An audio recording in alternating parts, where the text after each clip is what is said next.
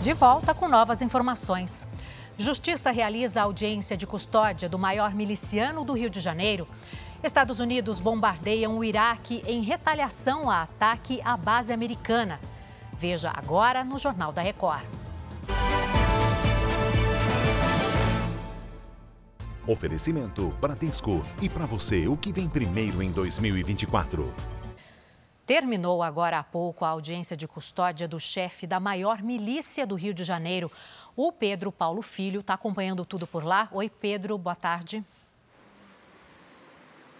Oi, Adriana, uma boa tarde para você, boa tarde a todos. Olha, a sessão de audiência de Luiz Antônio da Silva Braga, o Zinho, aconteceu por videoconferência e manteve a prisão do miliciano.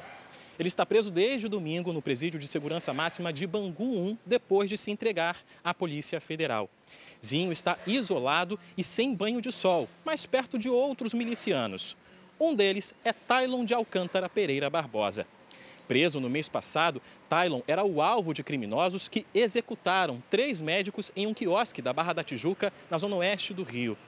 Com a prisão de Zinho, a polícia não descarta a possibilidade de que rivais tentem se aproveitar desse momento de vulnerabilidade da quadrilha e entrem em conflito na Zona Oeste e na Baixada Fluminense.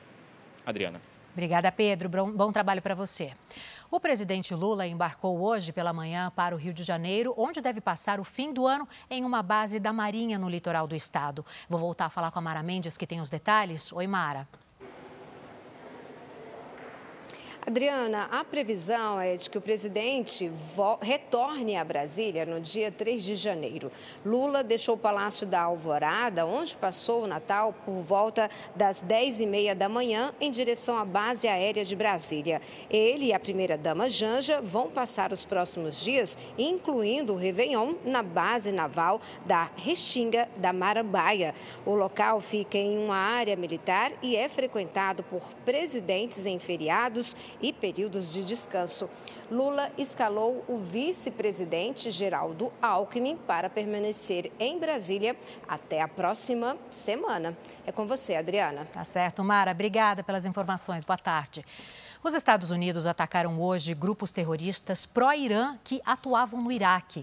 A ofensiva é uma resposta a um bombardeio com drone a uma base aérea americana que deixou três militares feridos na segunda-feira. Um deles permanece em estado grave. Segundo um Pentágono, os alvos eram três instalações controladas por terroristas que foram destruídas. Segundo o governo iraquiano, uma pessoa morreu e 18 ficaram feridas. A Ucrânia anunciou que destruiu um navio russo que carregava armas fabricadas no Irã. A Rússia confirmou o ataque, além de uma morte e dois feridos.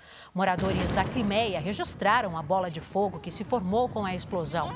O impacto danificou a fachada de prédios. A Rússia não revelou o que o navio carregava. Já o presidente ucraniano Volodymyr Zelensky comemorou o resultado da ação. Chega ao fim essa edição, continue com o Bate o Cidade Alerta. Uma boa tarde a todos.